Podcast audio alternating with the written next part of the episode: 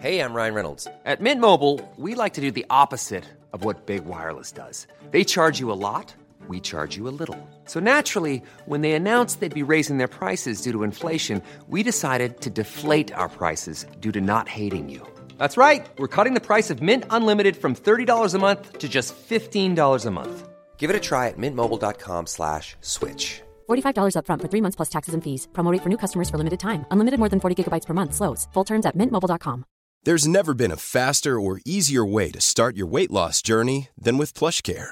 PlushCare accepts most insurance plans and gives you online access to board-certified physicians who can prescribe FDA-approved weight loss medications like Wegovy and Zepbound for those who qualify. Take charge of your health and speak with a board-certified physician about a weight loss plan that's right for you. Get started today at plushcare.com slash weight loss. That's plushcare.com slash weight loss. plushcare.com slash weight loss. This is a Lipp Media podcast. We acknowledge the traditional owners of the land on which we are recording. We pay our respects to the elders, past and present, and the Aboriginal elders of other communities who may be listening today. Welcome to The Gays Are Revolting, a definitive weekly news source for contemporary gays. We put the G in LGBTQIA, and we're here to help you be the best G you can be. You can follow us on Instagram at Gays Revolting Pod or join our Facebook group at The Gays Are Revolting. Hey guys. Hello. hey. nice to see you all again. All? It Well, feels- Can we say all? it feels like a while since we've been here. It Or does is that- like a, it's just been an epic week, I think. Oh, yeah. Okay. Long Yeah. weekend. Oh, it's Yeah. the long Yes. weekend. Yeah. Oh, and also because we're recording on Tuesday now, and Yeah. we were Mondays before for a Yes. few weeks So we've had an extra day. Because Tom's selfishly having a comedy show. Yeah. Ah. I feel like I've come out the end of like Oh. hibernation. Oh, I was like- because I've genuinely had like shows on every single night or doing this podcast. Yeah, I on don't on the know one night of the week how. that I had off, and I just feel like I'm free and I'm alive and I can eat healthy things and not get drunk every night. It's really nice. Oh, wow. Well, I should probably insult you guys Please. to start It'd off. only feel right. because it has been a while. Yeah. Let's start off with a quiz um, this week. So, everyone, what is something that's over 800 years old, Mm-hmm. is currently flaming, and has seen years of homophobic abuse? Oh. It's not Notre Dame. It's our first host, Tom. Ah, that's lovely. Ah, that was a good one. I like Thank that. you for coming in. And happy birthday to Kyle as well. I know. You Yep. Turned 28 over the weekend, or was it last week? Ah, it was last Tuesday. So just proving that things can last past their expiration date. and it is sad to say Mikey's not here this Oh, week. With us in spirit. with us in spirit and without a cock ring. Oh yeah, As well. Oh, that it's probably just fully healed. That's why he's not here this He's week. He's finally got. He's just like able to he's banging Josh. masturbating again. yeah. We'll let the listeners connect the dots on Yeah, why he's bless. not here this week. Hi, Josh. And we're also going to edit in an interview.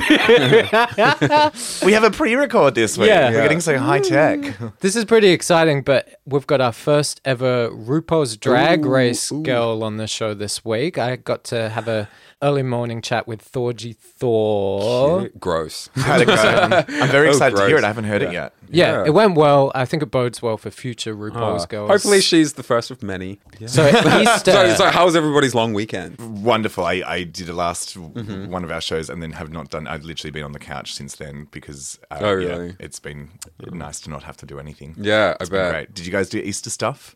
Well, I went to the country with Duncan because we had a 30th to go to. Oh, cute. And it was all very Eastery. And I was like, oh, wow, people still get chocolate as adults. Oh, and I'm, nice. I'm for it.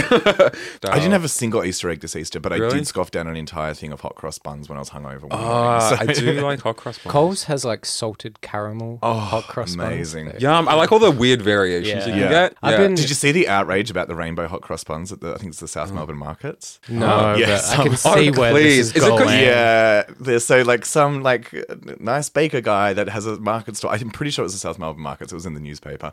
Decided to do unicorn Mm. hot cross buns that were like rainbow colors, and these religious people got Yeah. offended because it was gay affiliated, and the guy was Yeah. like, "I just did it because my, my daughter likes rainbow stuff, so I made some rainbow hot cross buns." Oh, It wasn't outrage! Even, yeah. like just stick to the holy cross on Yeah. the top of them. Like, yeah, and then we went away in the weekend, and I did some driving for the first I think you time. say drugs. oh, I mean, look. Oh, because you didn't have a driver's license. None of us well, have no, no, driver's no, I have- licenses, do we? I got my learners, I think, two years ago or a year and a Yeah, half right. ago. And this is the first time I've been behind the wheel since. Yeah, right. Because it was like the long country roads. How like, did you to- go? Yeah, I was fine. See, it I was did a bit that stressful recently. when those big on- trucks and stuff were driving Yeah, past. that's so I was like, oh god, this is how I die. Yeah, yeah. None we of need us, to do an none of us. investigation into why gay men don't have their driver's Yeah, licenses. we got as a side note. We spoke about it in like I did some recently as well at, to a country town because I hadn't driven in Yeah. years, and I was fine. And then all of a sudden, I was on like a country highway where it was Mm-hmm. just like one lane either way with these massive trucks coming towards me, and I'm like screaming, and my friends going, Oh. "Okay, well, we're just going to pull over really soon," and I'm like, like the slightest, you're going like 100 Yeah. kilometers an hour, and the slightest little nudge, and you Yeah, in front of it's one of those crazy. And then trucks. like so many um kangaroos and stuff. Yeah, yeah. And then like you having like dodge was all it these daytime or not time? daytime. Yeah, so Yeah. yeah, I I mean, mean about like two hours, and it was raining, so you know multiple Yeah. conditions. Oh, Dead good on you. You ready to Yeah. get your license? No, no, no, no, no, no. We saw a ghost when we went. I'm not even joking. A ghost. We saw a ghost when, When you we went driving? driving in the country. Yeah. Were you on drugs?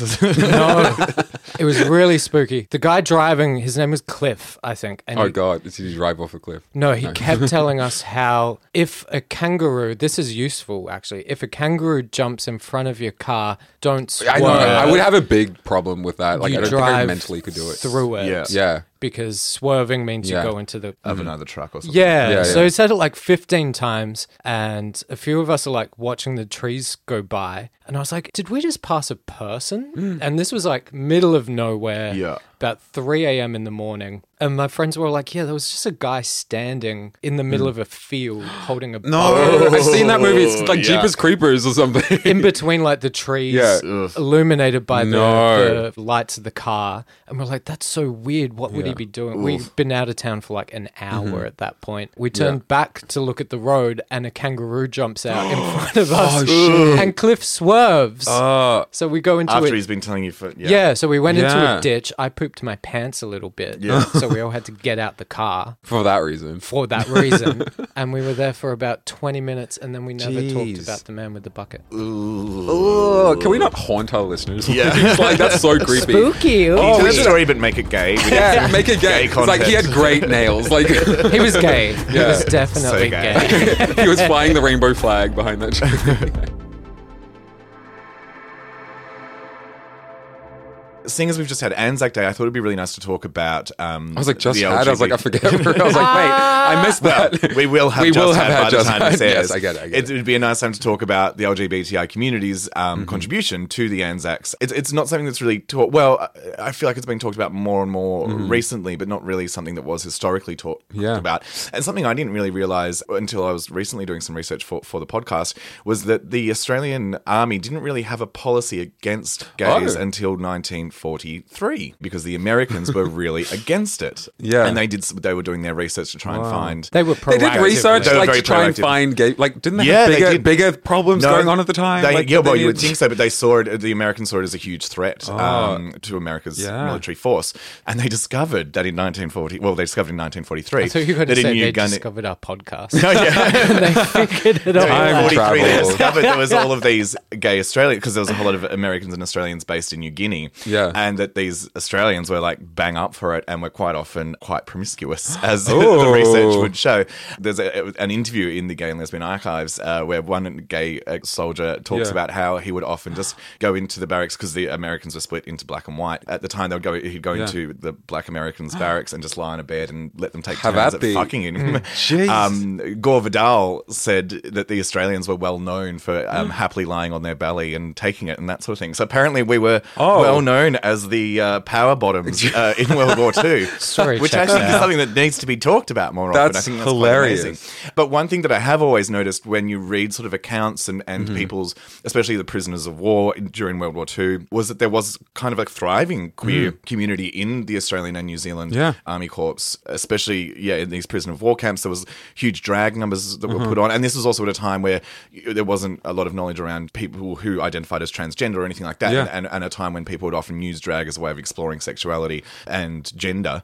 And and there was massive productions put on in these prisoner of war camps. Mm-hmm. I don't know if you guys know Danny La Rue, the, the British drag performer Danny La Rue was an iconic drag Okay. performer after World War II, but was one of these ones that started out performing for the troops, became so good at it Yeah. that they would come back uh, after the war. A lot of them came back to London and to Sydney and started performing. just, like, remained, like- yeah, yeah. Wow. Uh, there's a great story about Imagine um, discovering guy- you're a like great drag performer yeah, in the at war. well, there was a really great, there was a fantastic exhibition at the Art Centre in Gallery One a couple of years ago Yeah. Mm-hmm. about drag in wartime, and they had photos, and these they were, were and they were using what they could Oh. find, and they were uh, doing some pretty amazing looks, like Yeah. turning some really Oh, strong, wow. like a lot of camo, I bet. A lot of camo yeah. looks. There's a great story about Pinky. I can't remember his, what his nickname was. Pinky Smith. Was it? I think it was Smith. Yeah, right. They were doing a production of the Mikado, and the photos of it are really like this is a Oh, full I need to go production back in a. German prisoner of war camp. And one of the guys had a go at him for being, I think they called him a fag or a poofter or something Oh. like that, and was sort of being a bit relentless with Mm-hmm. his bullying of him. And another guy turned to him and said, "You might want to be careful. Don't forget he's the three-time heavyweight boxing champion Oh. back in Australia." And so this boxing champion had gone over and was is doing these incredible drag performances. That's and so stuff. cool. See, I would rather watch that as a sitcom as Oh my opposed to like Will or Grace. Yeah. Will or Grace, pick one. Yeah, someone to enter. Someone One wrote a must sitcom about leave. Will gays in prisoner of war camps. That'd be really fascinating. But but the vibe you get when you read these first-hand r- accounts is that in World War One and World War Two, it was actually quite accepted, and uh, people either accepted it or turned a blind eye to it and weren't that fussed by it. There was kind of a sense of camaraderie, I think, amongst a lot of the Anzacs, Wow. where they were incredibly accepting in that time. Mm-hmm. Sadly, after that, the Australian Army as an institution, as, as opposed to the individuals, became quite aggressive with Yeah. their attitude towards LGBTI people. Mm. And then that then I think probably seeped down into the mm-hmm. people on the ground as well. And then you sort of see right up until I think it was 1982 when there was five gay ex-servicemen that tried to lay a wreath in memory of LGBTI Oh, yeah, I remember reading about that. Yeah, which and then is they tried to stop heartbreaking. There's Yeah. photos of it. So at the big war memorial on Anzac Day in Melbourne, Mm. these five guys tried to, to lay a wreath to remember the LGBTI people that had served. Yeah, and and, they were physically stopped by I, I, I can't remember his name. It is the head of the What's um, return guy's services, like Reg something or other, and he physically stopped them. Luckily, 1992, I believe it was, the Mm-hmm. Yeah. army got rid of the rules that they'd introduced in 43 and started becoming more progressive with their acceptance of LGBTI people. Mm-hmm. Yeah. And then that sort of continued in 2005. I think they started recognizing partners Mm-hmm. of serving Anzacs as far as benefits Mm. and that sort of thing go the same way that they do for heterosexual partners. And now there's, you know, we've got Are we pretty trans people. accepting now? I don't really like. The Australian Yeah, Army is yeah. incredibly accepting now and, and actively advertises trying to recruit Oh members yeah, of because the then LGBTI you see community. people on like floats and things. Like Yeah, that. yeah, So they marched in Mardi Gras. I think they had about 300 people marching in Mardi Gras last year. That's They've marched in Mardi Gras for a while. Uh, Like I often see Facebook ads pop up and Yeah. stuff um, where they're specifically Oh, looking that's for, why. for people. I've wondered why I keep getting Ads for targeted. the army. like, Yeah. no. Plus a whole I'd love to like see you serve in war. What would you do? Oh, well, drag. Yeah. my knowledge of like war and being in the army is like extensively based purely on pornography. So I mean, from all accounts, it's actually pretty accurate. From Yeah. what I've been Oh, well, reading. yes. Yeah. well, reading about it, yeah, I was like, gays have, at least in my experience, been very active. Usually with one or two penises at the same time, Yes. you know. And for like a point of reference, "Don't Ask, Don't Tell," which was the American mm-hmm. Yeah. stance on queer Gays people. Yeah. serving. When was that repealed or like It was only 2010. Yeah. Oh. So in some ways, you know, as much as I rag on white Australians on this show, we Mm-hmm. like can be quite progressive in Mm, other ways. mm-hmm. It kind of makes sense to me it, from like a psychological point of view. You put people together in like a high pressure Mm. Yeah. environment, and you have to sort of put aside a lot of your differences. Totally. It's like Survival. yeah, it's like when people get trapped in an elevator Mm-hmm. or something. You don't care Yeah. anymore so much about the finer details because you're humans trying Yeah. to survive a pretty bleak Or when you're trapped in an Uber with someone. Yeah. yeah, or when your Uber driver asks for your phone number Yeah. right as you're You about need to to- get out. It's like You need to stop talking to your Uber drivers. We were just You're right. talking Though. this. There, there, there was a lot of there's a lot of stories of, of mm. men that served and women that served in the army that were heterosexual prior to mm-hmm. and post war, but Oh. had same So sex they relations. found their during- sexuality Yeah, or, or at least experimented with it Yeah, and I think part of that would have been the fear of not knowing what comes next and wanting wanting somebody, and it would have been a really crazy time. And so being sent away, Yeah. you didn't know if you were going to come back. Um, you didn't know if you, when you came back, Australia would still be Australia. Jesus. So I think it would have been a very scary time, and finding companionship in, in the people that you were with would have been a very natural reaction. I think, yeah. Um, one of the interesting things that I was reading about was that uh, a lot of men joined the army because Mm. of the hyper masculinity of the propaganda that the army had been putting out. So it sort of gave this Yeah. image of Yeah, yeah. you know masculinity and, and mm. men fight and, and that sort of stuff. So there was a lot of guys with sort of mm. internalized homophobia that sort of joined the army thinking it would straighten them out, mm-hmm. but ironically then found Gave themselves them in a, up. yeah, well found themselves in a, in a situation, a, a same sex sort Yeah. of situation, and with plenty of opportunities. You know to how to man up? Go sex. spend a whole lot of time with a whole lot more men. Yeah, it's like joining the wrestling team. Yeah, because oh, you want to be a real Tight man. fitting outfits. But I, I, I mean, I, ho- I just sort of when you read some of these people's uh, recounts, uh, you get the vibe, and I hope it was what happened for a lot of them is that instead of finding that they needed to be straightened out, they sort of found something a little bit more acceptable or exciting, and Yeah. that they found, hopefully, I, I hope Yeah. for them that they found some sort of sense of normality and and, Yeah. and, and other people that that felt the same way as them. Mm-hmm. Yeah, a lot of I mean, like a lot of these kids came from tiny little country towns with of a hundred people that, that were working on farms and probably had these all they hidden secret feelings that they would never Yeah. have talked about, and so yeah, would have joined up thinking, oh well, that'll fix This me up, work. and instead maybe hopefully found Yeah. other people that were like minded. It's like when I misguidedly joined a football team. Oh, oh, like ah. I feel like 12 we would have all done things like that. Yeah. I mean, not Yeah. necessarily join the army, but like trying I think that's to probably why I tried to do sports stuff. Yeah, Yeah. absolutely for like a one whole day. And But um, it's the same situation. You're surrounded by other Yeah. men. you're like, this is It's what I should some be doing. having this, yeah, same- yeah. This is Yeah. what men like. recipe for disaster. And it's Totally. interesting too because when we had that live show, someone does. had asked us. I, I had a bit to drink that night. Someone had asked us about like jobs that queer people were attracted to and Oh, what yes. industries were sort of in and and what ones don't have gay people. But I feel like there isn't an industry that doesn't have Yeah. gay people. Like No, we just work jobs. We hmm. play jazz music sometimes. Yeah, it's interesting you bring that up because it's just Yeah. go back to the story about New Guinea, where the Americans army reported to the Australian army that there was all these Australians bottoming for all these Americans. They referred to themselves as girls and the girlfriends Oh. of the American men and that sort of stuff. And that's when the army sort of started getting concerned because they felt like that was perhaps developing from homosexuality to, Oh, and they although can't- they didn't use in any of the reports the word um, transgender identifying Yeah, like people. that, that's and- what they were worried about. But it turns out that 13 of the 18 people that they interviewed, of the Australians that were Hmm. Yeah. calling themselves girls, were David Jones employees from Melbourne. They'd all worked. They all worked at J- David Jones in Melbourne, which is interesting. That retail has always been uh, Yeah, I good went- for bottoms. I mean, I have worked at David Jones. I'm not joking. I went to David Jones on the weekend, and I've never felt so judged before. Really?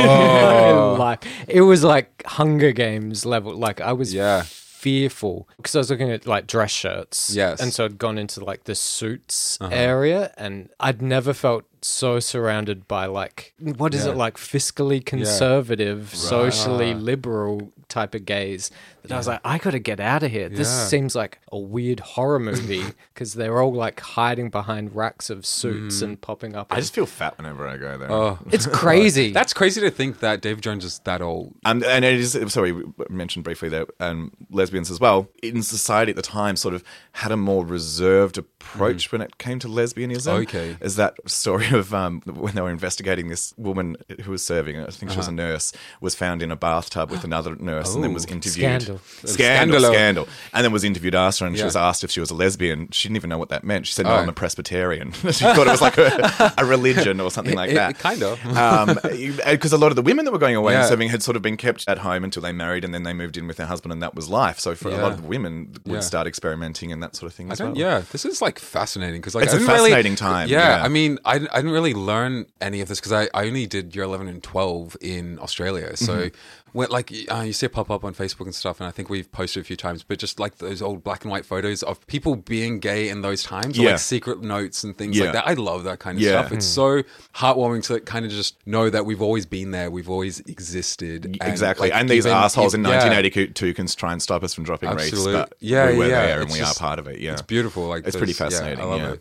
Yeah, it's cool with these historical movements because visibility, I think, is such an important part of our culture and Totally. our rights moving forward. Mm. And, you know, the most offensive thing about not being able to lay a wreath Mm. back in the 80s, it highlights that we've always been involved Yeah. in some pretty important historical events. And it's not something that just suddenly popped up. Yeah. Absolutely. as- It's just discovering it. Yeah. Yeah, there's some beautiful letters as well. It's also nice to know that there was lots of people at the time that weren't fussed by. I think we think of if you think olden days, you think of unaccepting, Hmm. Yeah, it's just that very sort of thing. rigid, like it's nice to know. grandparents, I mean, they say uh, that was that quote that war. I don't know who said it, but war is the great equalizer, and Ah. it's used to talk about when people went away in those days. You might Hmm. be a person of color next to someone that was quite high up and wealthy, next to somebody that was you know a poor factory Hmm. Worker or something. But once you're all in a uniform And and, fighting you're for serving life lives and, and- fighting, you yeah. just best mates and you just accept everybody because you need to do what you need Yeah. to do to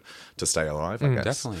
I've got a book at home, and I meant to bring it in to show you guys. Actually, a collection of Yeah. poetry from World War II from the Allied forces, but some of them are love love poems to Oh. their ah. fellow servicemen. You know, mm. it's it's Yeah, um, that's beautiful. Little That'd known so fact interesting. that Okur Oh, actually originated from World War the II. Anzacs. Yeah. Wait, I, I can't tell when you're being serious or not. I'm just picturing like these like guys in camo, like in heels, just like oh, yeah, totally. No, I'm joking. oh gosh, okay. It's like yeah, I'm very gullible right now. I don't know Australian history. yeah, I could tell you anything right now. But I do get why it can be quite jarring for people, uh, Um, Yeah. for LGBTI people to sort of acknowledge Anzac Day because uh, the army as an institution, as opposed to the Yeah. individuals who are fighting, has been homophobic and transphobic Yeah. For a long time and is only really sort of fixing itself now. It is understandable that a lot of people sort of find the day as a, Yeah. As a something that they're not part of. So I would say that maybe spend the day next year, now that it's passed, remembering who you want, like what you want to remember and that sort of thing, and maybe reading about these people that, that Absolutely. sacrificed so much because they the ones that went away to fight between World War II and, 19, and Yeah. 1992 not only had to sort of sacrifice Mm-hmm. Themselves for war, but also sacrifice their personality and keep that Yeah. hidden and, and secret. That's crazy. I can't Yeah. even. My, my nana used to fly fighter planes and stuff. Like Oh, my, wow. Yeah, my dad's side of the family, all all aviation. My nana, I'm scared my to ask what side of the war your family were on. oh wow! but um, yeah, she. We have all these really beautiful old black and white photos of my grandmother on airplane like wings and like doing like with a makeup compact. Oh, cool. Yeah, yeah. And then um, newspaper articles written about her, and they used to call her barefoot Phyllis because she'd only fly airplanes barefoot. Oh, cool. Get like disqualified from flying competitions for reckless flying because she used to enjoy clipping the tops of trees. Oh, And that's just like so all this crazy. Like cool. she was such a cool rebel, and like yeah, she's like my, my favorite grandma was in a girl band. Wow. Yeah, well, this is the one on, on mum's side. That's how my grandparents. Yeah. So the, my mm-hmm. grandfather served with the army after World War II. She was in a girl band, and they would tour all the army bases around mm-hmm. Australia. And he would go and like try and chat her up all the time, and Yeah. like asked her out several times after her gigs, and she kept saying no, and eventually she said yes. That's And- so cool. Yeah, it's really cute. Our grandparents, Yeah, our grandparents are, like. We- so cool. we think of them as being so boring. They were Yeah. hardcore. My dad's pretty bad though. He absconded. That's how that's how he met. Remind me what absconded means. Well, he like avoided conscripted. conscription. Oh, okay, right. I thought it Hey, meant so that, but was Donald Trump, and he's the president of the United States. Yeah, didn't he do so- that? He, yeah. similar men. Yeah. But my dad Oh, left, jeez. and that's actually how he met my mother in the Philippines. So if he didn't do that, you might not have. a I link. wouldn't be here. Wow. No. And that took, I think, about 20 years of prodding and plying dad Mm-hmm. Oh, with yeah. alcohol. You're right. Like, when we think about the Anzacs, we think Mm. about people in their 70s, you, you know, and there's a disconnect that, no, these people were in their 20s when, Mm. Yeah. when this Yeah, so happened. young, yeah. That is a life changing Mm-hmm. event to be a part of. It doesn't really compare to anything we get. Nothing like at a- all. No, Yeah, absolutely. absolutely yeah. not. yeah. Yeah. It puts a lot of things into context when, Mm. especially when I think about my 20s. The worst thing is like losing Wi Fi for a Yeah. while Oh or whatever. so I think respect is due. Yes. Um, even if you don't, for myself, I don't support war and Yeah. and, and yeah. I, I don't like the political nature of Mm. using Anzacs as this image of masculinity and and Mm. I also think uh, I totally agree with you. I don't I don't like Mm-hmm. the glorification of war or, or support war in any sense. But I think World War II was very much a, a war that no one really wanted to, Yeah. to to enter. It wasn't a war over resources or something like that. Mm. It was if we don't, then to Mm-hmm. give you a history lesson, Kyle. Yay! Japan and, and Germany were you know, major powers um, fighting Yeah. against Australia, um, and they'd sort of basically decided what country would be governed by which country after the war. And Japan was supposed to get Australia um, and was so confident that they would, that they had warehouses of Australian yen printed and ready to go for when they'd Jesus. taken. And that's it was the Japanese that bombed Darwin. Yeah, But it- you're right. I, I don't- the glorification of it isn't us, but we should remember the people that didn't want to go that did and sacrificed anyway. Absolutely, I, I feel like it was it, it was a less of an engineered Yes, war. yeah, yeah, very true. Uh, that you see now, which you know the political landscape is just Yeah. Mm. fucked, mm. and and Yeah. ultimately for me, it's it's something that just doesn't sit right with my own personal values. Mm. Yeah. but it's important to give respect and acknowledge the people that did fight and what they did do and their place mm-hmm. in history and mm. their place and what they've done for this country, mm. whether that aligns with my precious North Side values or not. Yeah. You, you know, you, so there are some things where you have to check mm. yourself at the door. Anyone that served time for their country, that's one of the things. Yeah, definitely. Hey, I'm Ryan Reynolds. Recently, I asked Mint Mobile's legal team if big wireless companies are allowed to raise prices due to inflation. They said yes. And then when I asked if raising prices technically violates those onerous two year contracts, they said, What the f are you talking about, you insane Hollywood ass? F- So to recap, we're cutting the price of Mint Unlimited from $30 a month to just $15 a month. Give it a try at mintmobile.com slash switch. $45 upfront for three months plus taxes and fees. Promo rate for new customers for limited time. Unlimited more than 40 gigabytes per month. Slows. Full terms at mintmobile.com. Many of us have those stubborn pounds that seem impossible to lose, no matter how good we eat or how hard we work out. My solution is plush PlushCare. PlushCare is a leading telehealth provider with doctors who are there for you day and night to partner with you in your weight loss journey. They can prescribe FDA-approved weight loss medications like Wegovy and Zepbound for those who qualify. Plus, they accept most insurance plans. To get started, visit plushcare.com slash weight loss. That's plushcare.com slash weight loss.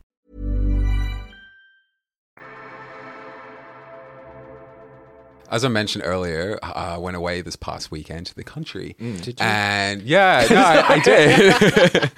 and it, it was very funny because I was sitting there with Duncan, like at the 30th, and there were all these like old country families. And it was weird, all the conversations that I got stuck in because a lot of people were just talking about all the homes that they're going to buy and all their kids that they're having. And Ugh.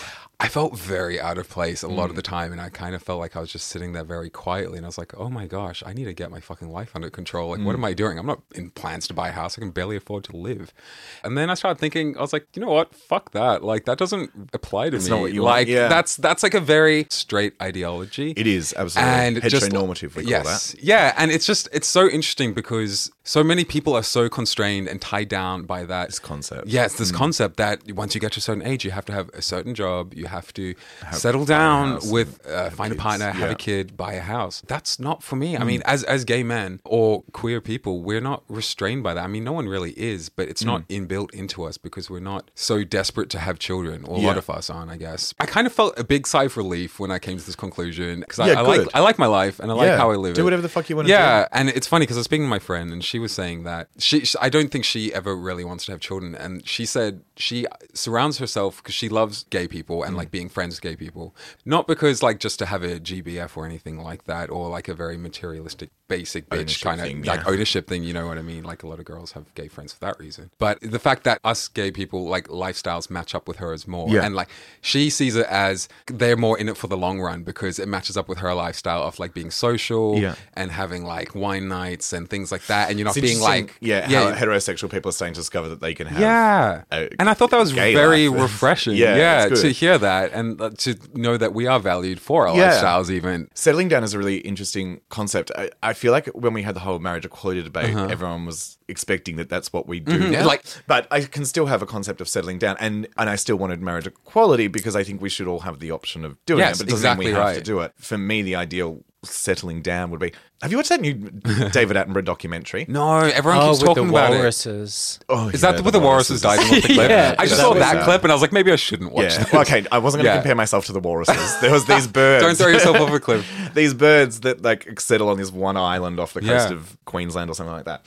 And they like are totally in love, but they go around and they sometimes have sex with other birds Yeah. and they go traveling around the world all the time, but then they always come back to this little Yeah. to their little nest on this little island. That's what I want. Like Like I want somebody that I'm going to be with forever. We can have a little mm-hmm. bit of fun maybe here and there. Yeah. And we do exciting adventures and all that mm-hmm. sort of shit. That's my idea of settling Yeah. down, but not settling down and staying in the one place and, and having kids Absolutely. and that sort of yeah. shit, I know? mean, I've moved around a lot in my life. The thought of having like the same kind of family home even is just like baffling to me, just like being in that same kind of place. Hmm. But um I don't want to stop going out drinking or anything in the near future. I I enjoy that aspect and I know Duncan is such a party animal. He's like I want to do this till I'm 80. Do Look, I don't see think- myself in the VIP room at Poof till I'm 60. Yeah. Having said that, I hope that like I a haven't. I, balance, I mean. I really like being actively involved in the Yeah, physical yeah, that's- scene. that's what I mean, Talked yeah. Mm-hmm. about before, and I hope that I do continue to still go to gay nights and gay events and queer theatre and Yeah. Mm-hmm. all that sort of stuff as long as I live. And I have no intention of settling down on that Mm. front. Maybe less of the six a.m.s at Revolver, but yeah, Yes. Yeah, yeah. No, absolutely I agree. And it's like all about that kind of balance. Yeah. Doing fun weekend things as well. Well, I don't I don't necessarily think settling down is mutually exclusive with not being social Mm-hmm. Yes. and doing fun things. I know it's kind of like that's how like I it, it's kind of funny that we're sort of pigeonholing heterosexual Yeah, people yeah. into this very boring sounding lifestyle. Like for me personally, I don't plan what I do for the next week, so let alone five years As- from now or whatever. And, definitely. and I'm happy to live that way and Mm. luckily the people in my life are happy to put up with Mm-hmm. that Mm. you know my interests and and my plans can change at any given time and i think that's something that was afforded to me by the absolute fear from my family that i may be gay you, Mm. Yeah. you know people's lifestyle that's their Absolutely, their- yeah. Their thing and as long as they're not pushing it on me Mm. raising a child sounds fucking horrific Yeah. from what I've heard from my friends, it sounds like the worst possible thing you could ever do. Yeah. for you, Um, yeah. For you. Yeah. Uh, I think it's I think it's fantastic now that uh, that gay people have the opportunity to have families and raise kids and things like that. Yeah. I think it's I think you sort of said we're pigeonholing people that their social life stops. I think it's kind of fair to say Mm. that anyone that has kids, regardless of whether they're homosexual or heteros- heterosexual, is sacrificing a large amount of Mm. their social Yeah. time. Like that's just what you have to do when Yes, you have yeah. kids. buying a property, though, for example, yeah. doesn't equate to having children. Yeah. No, you- but if we are you- talking about the the, the Yeah. white picket Yeah. fence, kids Yeah. and schools and that sort of thing, then Mm. yeah, that does sort of restrict your social life. I, I do respect people that find a balance. Mm. Yeah, good on though. you. We have a lot of psychs at my work who, God bless them, they've figured out how to live, Mm. basically. But they actually are more active with children than I am. They're going off to Rainbow Serpent Mm, right. and Yeah. like going to Burning Man Festival and making plans for Mm. when the kids are old enough to start going. Yeah. And I'm going like, you've actually figured out how to Do both. How Yeah, to do that's both. good. My viewpoint in it is is like we need to stop thinking it's one or the other. Mm. and Yeah. it's like I guess, and then all also- or nothing. You know, settling down for a whole lot of different people would be completely different things like Mm. in in the straight community in the gay community mm. yeah i guess everyone would have their own version of it i mean yeah.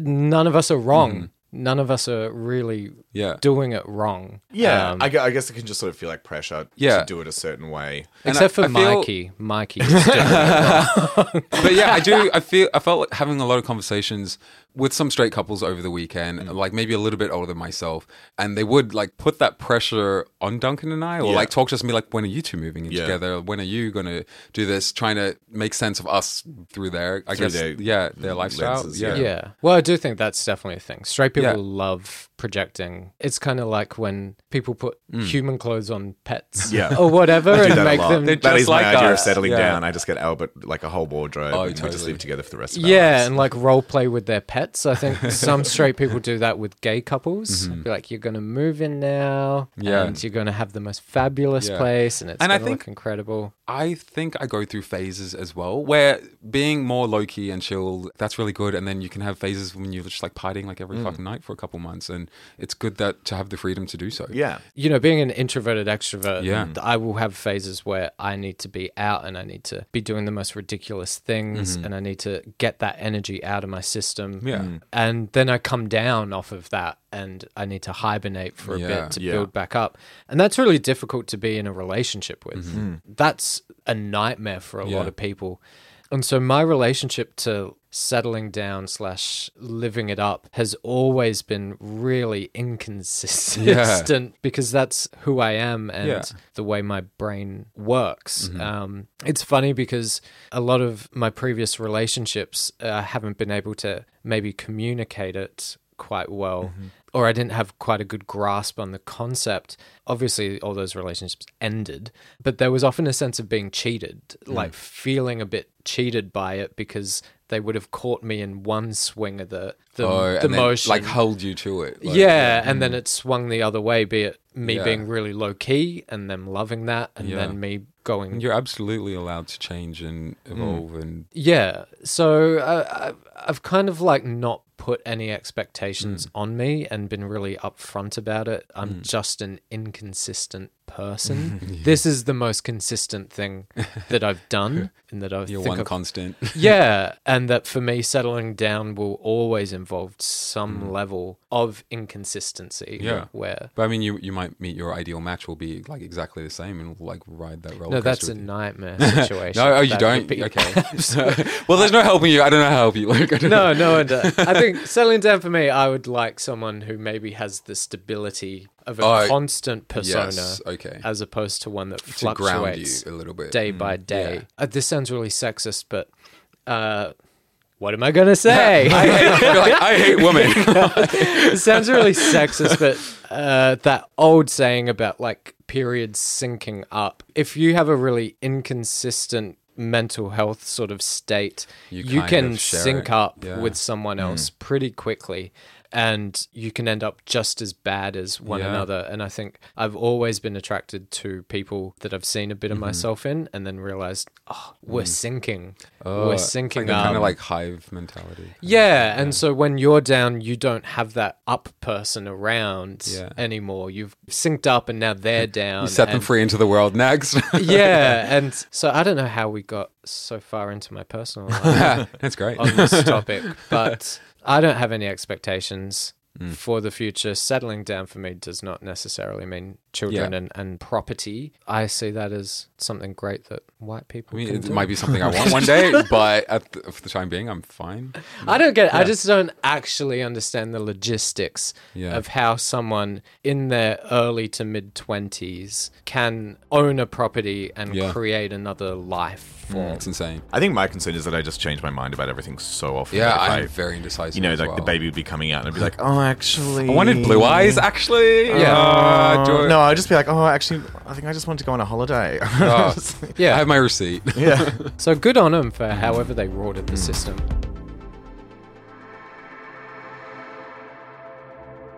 So we're joined by Thorgy Thor, a drag performance artist and professional musician from Brooklyn, New York. How are you this morning, Thorgy? Ooh, I like that introduction. I'm doing great. How are you guys? We're so excited to have you on the show. Thank you for your time. Oh, my pleasure. Now, you're part of the cast for a new TV special called Drag Me Down the Aisle, which airs this week on TLC in Australia. So, how were you cast or picked to be one of the queens on the show?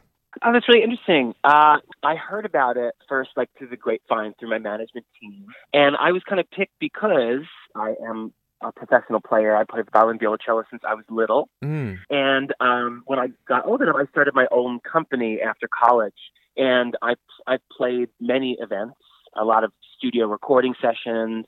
Some of them with really big pop stars. And I actually had a side business playing weddings, so I've actually played violin or viola or cello for probably close to 2,000 weddings over the last, you know, 10 years. Oh my God. So the fact that I did drag and I was this crazy nightlife character for years, and also paired with just being an expert at wedding music, I, it was kind of fitting for me to be picked for the show. So I was really honored to um It's to start a- just having fun with brides. You know. It's quite a dream team that you've got there. You've got BeBe, Alexis Michelle, and my favorite, Jujubee, a bit of Asian representation on the team. And I just love how all your personalities merge together and, and play off each other, especially you and BeBe seem to have quite a good rapport. I know. Well, I've known BeBe. She was in a New Yorker for a long time, and we used to work together. And she's just the most ridiculous person I've ever met in my entire life. Everything that you're going to see on the screen is exactly how she acts all day long. So she's a crazy person. Now, you did film the show, or the first episode, I think, in Pennsylvania. And Uh-huh. I, I watched that episode, and there was a moment where the bride actually asked if you could meet her father out of drag because he was a bit conservative. He didn't feel comfortable for that first interaction to be the big, thorgy, full experience. Now, you Yeah. handled it really well. And I think that moment will resonate with a lot of LGBT people. Yeah. How did that feel in the moment? Was it something you were expecting? Was it completely unscripted and, and unexpected moment for you? Yeah, you know, I've been asked this question before, and I still don't know how to answer it. It's just I'm comfortable all the time, so it doesn't matter what I'm wearing. But I did say to him, you know, when we talked, I, I immediately just reacted like, "Sure, uh, I just love meeting people." You know, I don't Yeah. really care what I'm wearing. But you know, it, it really wasn't about me at that moment. It was immediately about like, if this bride feels more comfortable with having a fabulous queen meet her father dress differently the first time, then it's about her. It's not really about me or my ego. But I always thought, you know, no matter what, I can always convince people. so Yeah, I was like, let me get the guard down first and then come out fabulous. And, you know, once people meet people and we get along, it doesn't matter what you're wearing at the end of the day, you know? I really wish you got him into drag, though. I, that was my goal. You were so close, I think. So close. we talk on our show about body image issues in the queer community quite a bit. And obviously, Mhm. being a makeover format show, there's a bit of that on Drag Me Down the Aisle. Now, the episode I've seen focuses a lot on the bride just not feeling beautiful in her wedding dress. Was it important to Yeah. you to communicate that kind of body positivity message that is, you know, really important at the moment? Absolutely. You know, you stole the term body positivity, and it doesn't matter what skin you're in, or how much you weigh, or if you have a giant, you know, shark bite scar across your chest. It's like Yeah. you got to wear it with pride, and you have to feel good in your own skin. Who, who told you about my shark bite? foursome- uh, do you have a shark bite? no, I'm just joking. that would have been incredible. I am a little psychic. I am a little. Psychic. Yeah, yeah. but yeah, it is really important to just make people feel or allow them to feel really good in their own skin. And if it takes a fabulous foursome to kind of kick them in the butt and a little bit and make them feel that, then we did our job. You know? Yeah, I think you did an amazing job with that. As soon as someone's a bit more comfortable in their body, you really see them open up as a person. Absolutely. Yeah, it was great to see that. And I think drag is such an awesome gateway to getting people there. Now, most Me of, too. That's why I do it. most of our listeners will, of course, know you from RuPaul's Drag Race. Most recently, you were on All Stars. And I spend a lot of time on Reddit. I'm one of those Reddit annoying people that oh Lord, one of those people. Yeah, so I apologize in advance. But um, a lot of people. No, I just I read it once and I was like, no, this isn't for me. I, I can't check these things. Some of the queens are on there. I think some of the queens interact and stuff, and you know, there's rumors that certain people are actually like, "That's really Aja," and Really? yeah, yeah, Well, I, I heard like I'm people like me on Reddit. That's what people said. They were like, "You- "You're likable." There's like people like you on Reddit. There's nothing nasty about you. I was like, well, even if there were, don't tell me. you were like a meme queen on there during All Stars. Every episode you were on, they Oh, good. they found something um, to latch onto, and um, one of the things they really responded to was they felt that you were a bit manipulated on the show by production, and that you left way too early, considering what you brought to the table. How do you feel about All Stars Yeah. now that it's done and and and dusted? Well, I don't, I'm I'm kind of a mixed review, but I thought I did a wonderful job as Stevie Nicks. And if you compare all these divas together, if you want to talk specifically about that one episode, how can you compare Patti LaBelle to you know Stevie Nicks? How can you compare you know Diana Ross to Stevie? You know, we were all so different. Mm. Um, but you know, I've said this before, and this is kind of where I've settled with that one episode and getting the boot. Is that you know I would have picked Stevie Nicks if I had the chance, but we were kind of just like ascribed them. They picked like a diva that fit our personality, and I would pick Stevie Nicks tomorrow or the day after. I would always pick Stevie Nicks.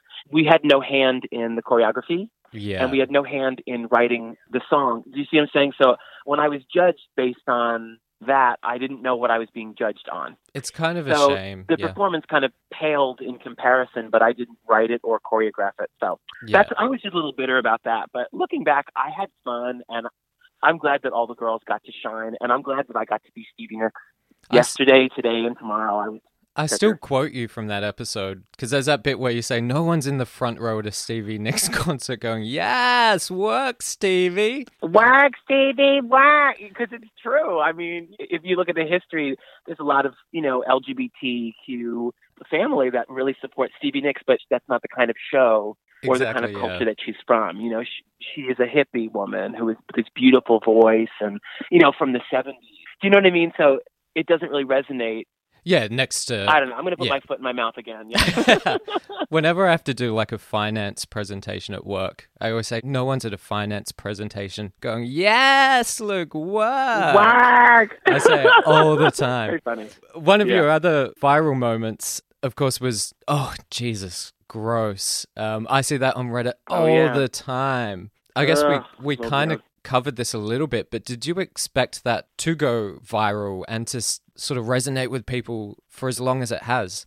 Absolutely not. I, I, you know, it just, it literally organically just came out of my mouth because it was just how I was feeling at that moment. yeah, I just felt like this is really gross. Like, ugh, like get me off this stage. I'm so done with this show. Like, yeah, you know, I was really just fed up with it. And you know, the ugh gross wasn't towards Kennedy because she looked wonderful and she did a good job.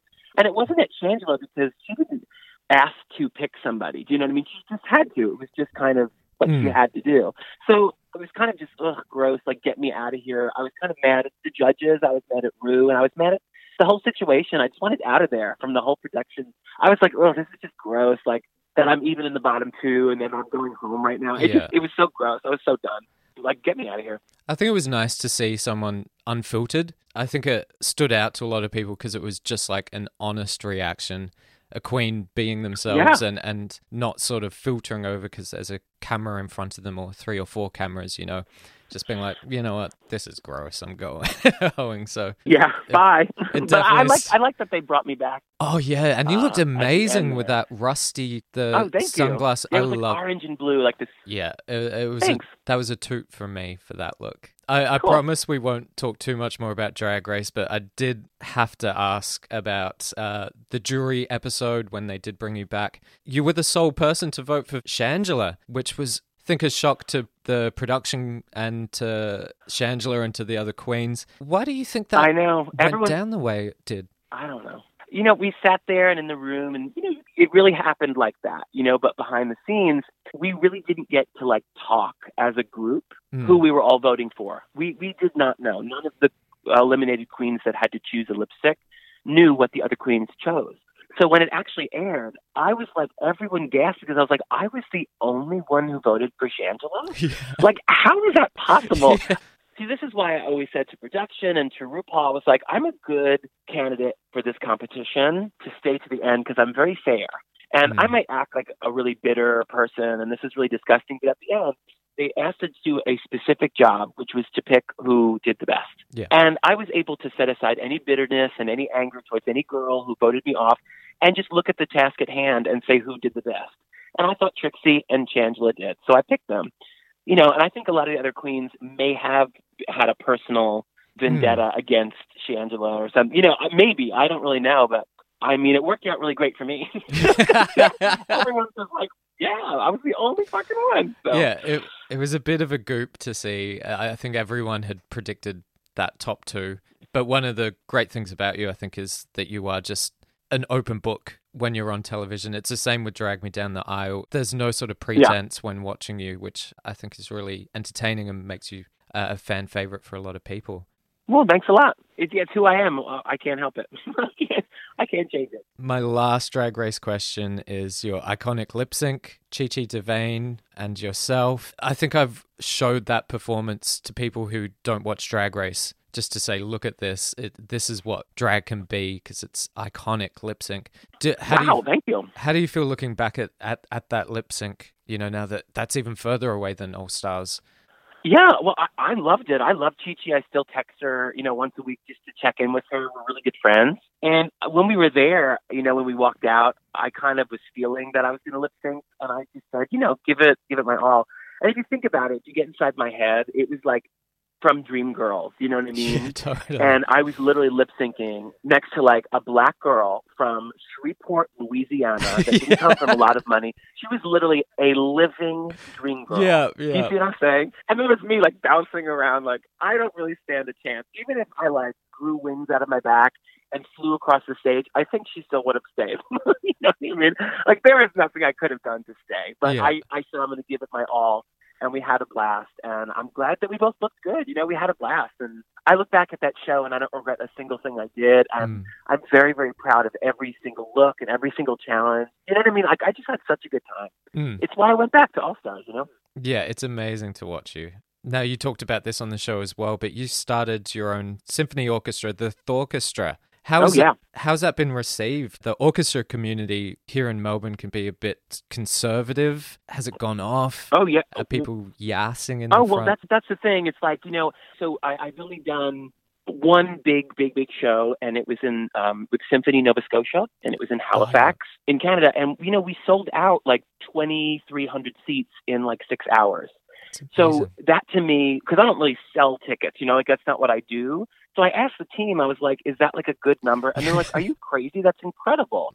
So like I was like, "Oh, okay." So you know, we kind of parlayed that into a larger tour. So I'm actually playing with the Vancouver Symphony Orchestra, the Pittsburgh Symphony Orchestra, and uh, New Year's I played with the San Francisco Symphony Orchestra.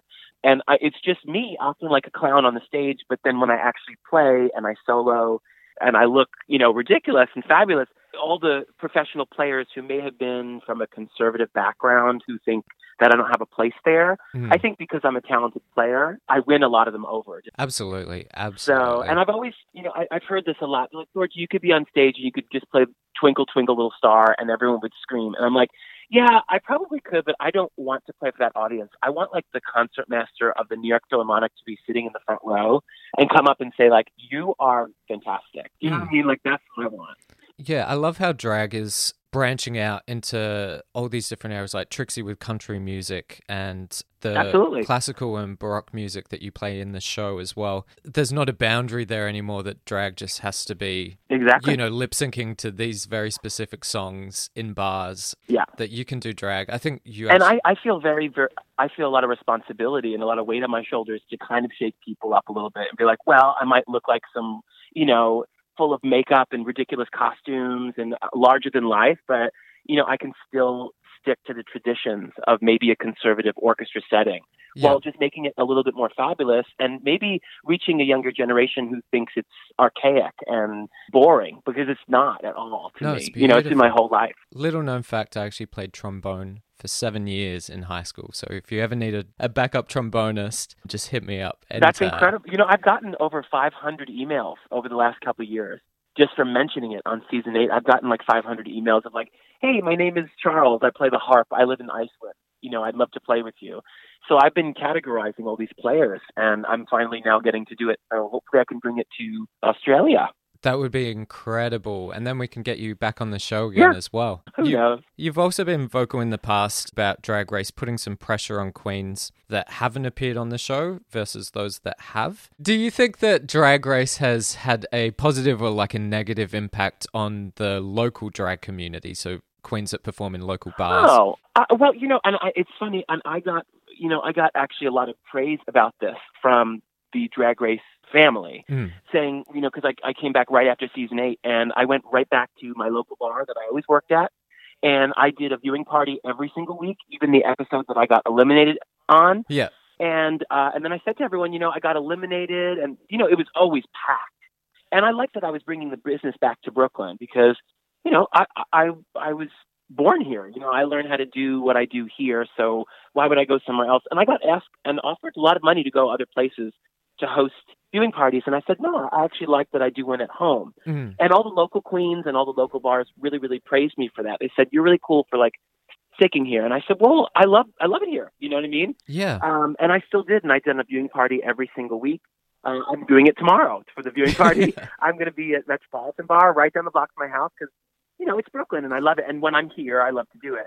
But I talked to the local queens, and it did make a difference to them because of the success of some of the queens on the show. Mm. Um, they disappear and they travel a lot. You know, I've been traveling a lot, so I don't always get to talk to my old sisters as much as I'd like to.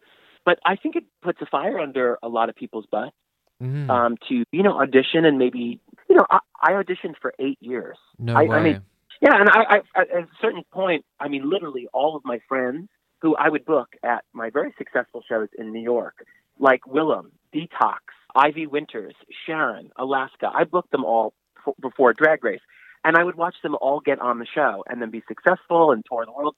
And I was sitting there like, why? What did I, you know? What did I do? At that point, I was a local girl, you know, local girl watching these girls really be successful, make a little bit more money, and get to travel the world and really share what they can do with everyone. And then I finally got there, and I kind of knew how it felt because I felt beat down for eight years, you know.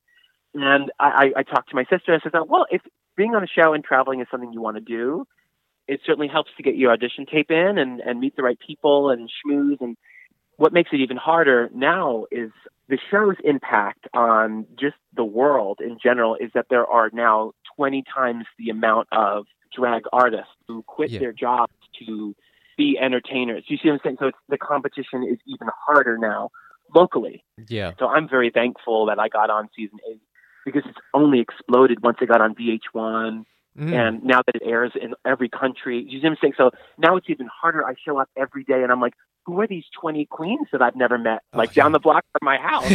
you know, it's every day there's more and more queens, which is a double-edged sword. It's very wonderful. It helps the community. It's the family just keeps growing, but then the work is harder, Mm. and maybe newer queens work for a lot less. So I don't know. It's a double-edged sword. I could talk for an hour about this. Oh, I think we've done. I done. talk to all my sisters here in Brooklyn. Well, I don't want to keep you for much longer because yeah, we could go on Yeah. for the whole episode doing so.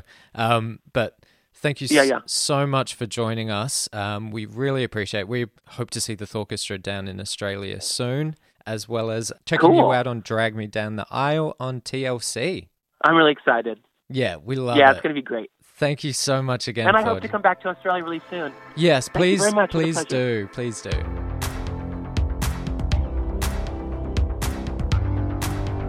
So we've had We've ups and covered a downs lot. this We've episode. quite We've lot. gone on a roller coaster. We've We have drag queens. We have the war. Vintage we have sex. White picket fences. White picket fences. But always a pleasure to Yes. spend it with you guys. Mhm. Yeah. And Mikey, if he was here. Love you. Love our listeners. Please subscribe to all our socials. Yeah. Happy Um, join our group. We hit like well. 500 members or something recently, I think, on the group. Yeah. So I don't there's, know where the fuck of you other people are. Yeah, Like, thousands come of people on the Facebook page that haven't joined the group. So Yeah. fuck you all. Join Yeah. the group. And Who she's will happy, be on the uh, show next week? who will not be here, and who will be guesting? Oh, Like, yes. who knows? Lots of Who guests. knows? What, like, well, our the- producer Dan knows, but I We've never had read so any of many his guests in a until it's row. Recording day. and one person gone each time. What about if next week none of us are here? Oh. And it's just four guests doing the show. And then everyone decides they like that podcast better. Oh, and that becomes the show. no, that's no. Let's not.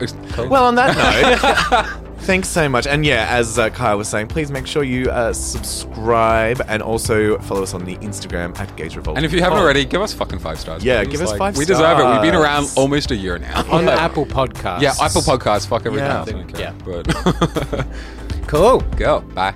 Oh, bye. Bye.